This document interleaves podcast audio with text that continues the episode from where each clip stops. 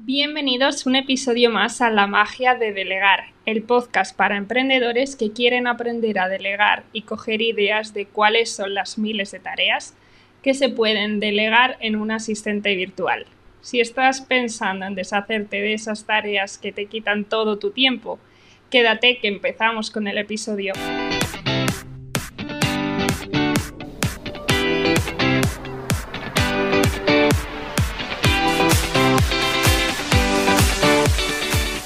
Bienvenidos al último episodio de esta sección de verano de cómo empezar a delegar. Ya llegamos al final del verano, al final de agosto, la mayoría ya estamos volviendo a la rutina y em, empezando a preparar esa vuelta al cole, como solemos decir. Lo primero, disculparme porque la semana pasada no hubo podcast porque hubo un problema con el audio y como no estaba en casa, no me había llevado nada para grabar ni nada, no pude volver a grabar este episodio. Así que aquí estoy volviéndolo a grabar eh, y espero que, os guste.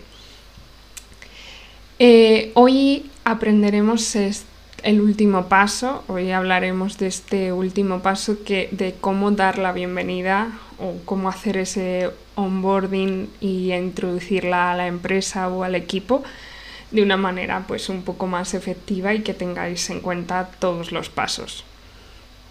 Así que nada, comenzamos. Lo primero es eh, esa parte de dar la bienvenida eh, que hay que preparar pues, eh, la llegada, una preparación anticipada, como cuando eh, te preparas para la llegada de un bebé, por ejemplo, el tener todo listo, la mochila y todo, pues la llegada de tu asistente virtual es un poco parecida. Como ya nos hemos ido preparando a lo largo de todos los episodios anteriores, pues va a ser bastante fácil, solo va a ser ordenar todo lo que tenemos y eh, pues tener toda esa información necesaria sobre la empresa, su cultura, sus valores, todo eso que, que, hace que alguien pueda introducirse y, conocer bien eh, cómo, cómo, es la empresa a la que está llegando. Una vez tenemos eso, también tenemos que preparar la documentación, toda esa documentación que hemos ido preparando de las tareas. Hay que recopilar las tareas que se va a encargar nuestro asistente virtual y tenerlas a mano para, eh, para cuando venga. Y aparte de todas las tareas y esa documentación, cualquier otra información relevante, proporcionar toda información importante o que vaya a necesitar eh, nuestro asistente virtual en su primer día de trabajo. Incluye accesos a herramientas, software, plataformas o cualquier dato que vaya a necesitar. Si va a necesitar logos, colores, la paleta de colores de marca, tipografías porque vaya a hacer creatividades o lo que sea. Todo lo, todo lo que vaya a necesitar eh, los primeros días, si lo tenemos todo preparado para eh, cuando esté nuestro asistente virtual empezando a trabajar, pues eh, ideal porque así agilizamos mucho el trabajo si necesitara que eh, pedírnoslo y, y, que se lo demos. Al final ahí perdemos casi 3-4 horas en lo que uno contesta el otro, tal cual. El siguiente paso una reunión de onboarding. Me parece súper útil realizar esta primera reunión de una, dos, tres horas, las que sean necesarias, para ver juntos ya de manera oficial 100% cómo serían esos flujos de trabajo, esa documentación que le hemos pasado, para por si acaso en, en la documentación no ha quedado algo claro, porque a veces nosotros tenemos tan interiorizados los procesos que nos es difícil determinar bien los pasos o damos por sentado algunas cosas que luego alguien cuando lo ve por primera vez para ellos no es tan obvio. Entonces, eh, esa primera reunión sin, no digo sin tiempo estimado, pero sí de manera flexible para que si ha habido muchas dudas o muchas aclaraciones que hacer, tengamos tiempo y no sea que en una hora empiece otra reunión y, ya me tengo que ir. Eh, si ha sido una hora, perfecto. Si ha sido media, genial. Pero si necesitáis tres horas, es mejor eso que luego eh, tener que ir haciendo tres, cuatro reuniones, a lo mejor para ir aclarando cada punto, ¿no?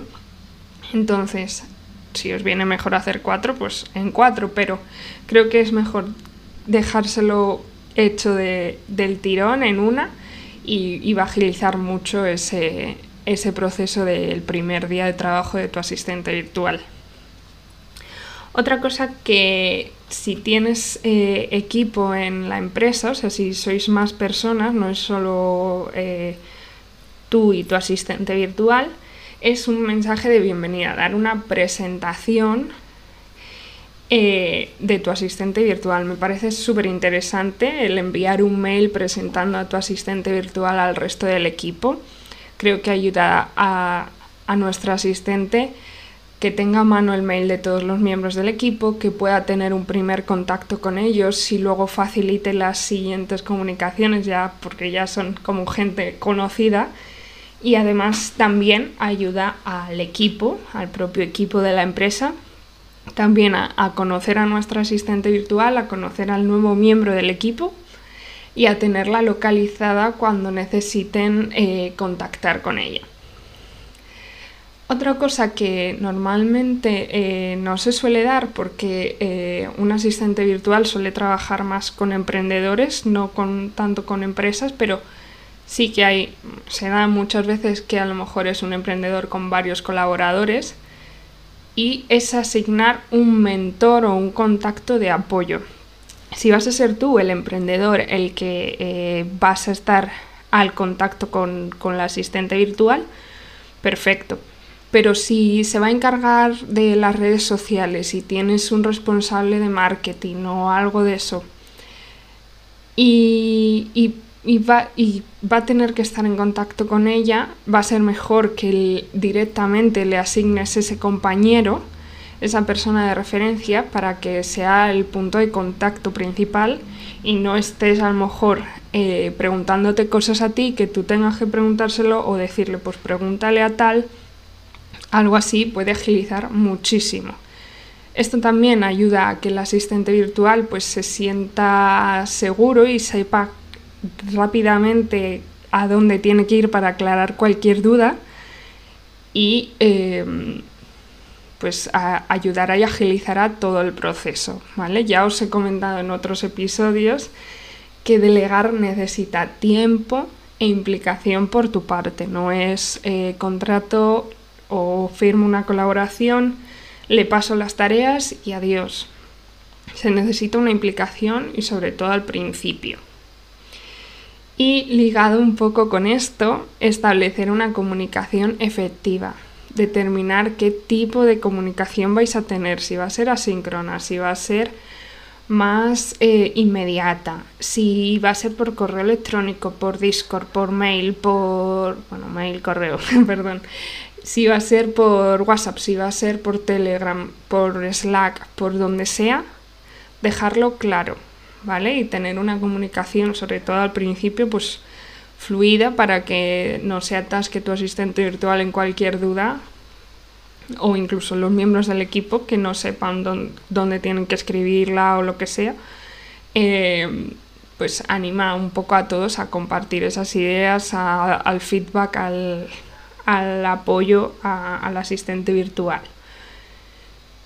Y también es eh, un par de cosas si tienes más equipo que pueden resultar interesantes es hacer a lo mejor una presentación más directa, no solo el correo electrónico del que hablábamos en el, punto anterior, sino programar a lo mejor una reunión eh, virtual para presentar al asistente virtual al resto del equipo, presentarle los roles de cada persona del equipo, o, de qué se encarga cada uno para que si el asistente virtual tiene dudas de marketing, vaya al responsable de marketing. Si lo tiene de desarrollo, pues de desarrollo.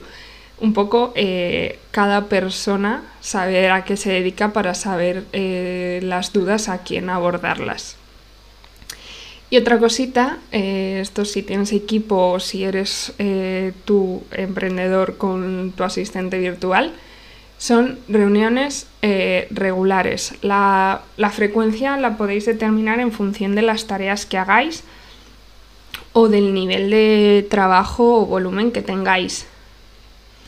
Pero yo lo hago con algunos de mis clientes, de hecho podéis verlo en el episodio de cómo delega Santiago. Eh, lo contamos y es eh, programamos reuniones regulares de estatus con tu asistente virtual para revisar ese proceso, brindar un feedback más directo o, o algo más, más personal y ajustar tareas según sea necesario o incluso explicar y asignar algunas nuevas. En caso, esto en caso de que no trabajéis con una tarifa mensual que no permita añadir nuevas tareas, que ahí lo que si surge algo, recomendaría preguntar a tu asistente virtual sobre cómo trabaja estos temas. Si, por ejemplo, lo que yo hago es ofrecer una bolsa de horas para esas tareas que se salen del FI mensual, eh, abordarlas de, a través de la bolsa de horas. Y para terminar, así otros datos que quiero que tengáis en cuenta al inicio es que no os olvidéis de la flexibilidad y la adaptación. Reconocer que estos primeros días para el asistente virtual pues eh, son un periodo de adaptación y tienes que permitirle tiempo para familiarizarse con los procesos y la cultura de la empresa. Y no me cansaré nunca, nunca, nunca pero es súper importante y creo que a todos nos gusta el feedback y un poco el reconocimiento, ofrecer ese feedback constructivo y reconocer los logros de tu asistente virtual ayuda pues a tener un enfoque positivo y fomentar un poco la motivación y el compromiso, ¿no? El que se sienta parte del equipo. Y no me refiero a que estés todo el día diciéndole lo bien que lo hace, pero sí que igual que el feedback negativo las correcciones no te planteas no decirlas, no hagas eso tampoco con lo positivo. Si hay algo que te ha gustado, cómo ha quedado, si, si lo ha hecho más rápido de lo que pensabas o, o mejor de lo que te esperabas, dilo no cuesta nada decirlo y siempre a todos nos sube un poquito la autoestima ese mensaje de wow, ha quedado genial o, cualquier eh, mensaje positivo ¿no? que se nos pueda ocurrir. Y bueno, eh, para finalizar un poco de modo de resumen, pues el dar la bienvenida pues asegura que se adecua bien y se integra bien en el equipo, ya tengas más equipo, seáis vosotros dos, pero es crucial para establecer esa relación eh, fuerte y de trabajo eh, para tener mucho éxito. Y eh, la comunicación y el apoyo, sobre todo al principio, son fundamentales para lo mismo, para que garantizar que todo va a ir sobre ruedas. Y gracias por acompañarnos en esta saga de cómo empezar a delegar. Espero que hayas encontrado valiosa la información para empezar a delegar tareas de vuestro negocio. Recordaros que podéis escribirme si en algún momento os encontráis atascados y no sabéis dónde, por dónde seguir eh, en esta preparación para empezar a delegar y lo vemos juntos sin problema. Me escribís al correo del, del podcast que es magia.ipavirtual.es y allí vemos juntos si nos tenemos que reunir o, cualquier cosa, si os puedo ayudar en la preparación. Y hasta aquí el episodio de hoy. Eh, muchas gracias a todos por escuchar el episodio, haber llegado hasta el final. Si habéis llegado aquí, no os olvidéis contarme qué os ha parecido el programa, valorarlo con 5 estrellas y compartirlo en las redes sociales etiquetándome que estoy en todas como arroba virtual para que cada vez más emprendedores puedan quitarse esas tareas que no les dejan avanzar en su proyecto. Podéis encontrarme en LinkedIn como Irene Posadas Alonso, en todas las redes sociales, como ya he dicho, como arroba virtual o en el, en el mail del podcast magia.ipavirtual.es. Hasta la próxima.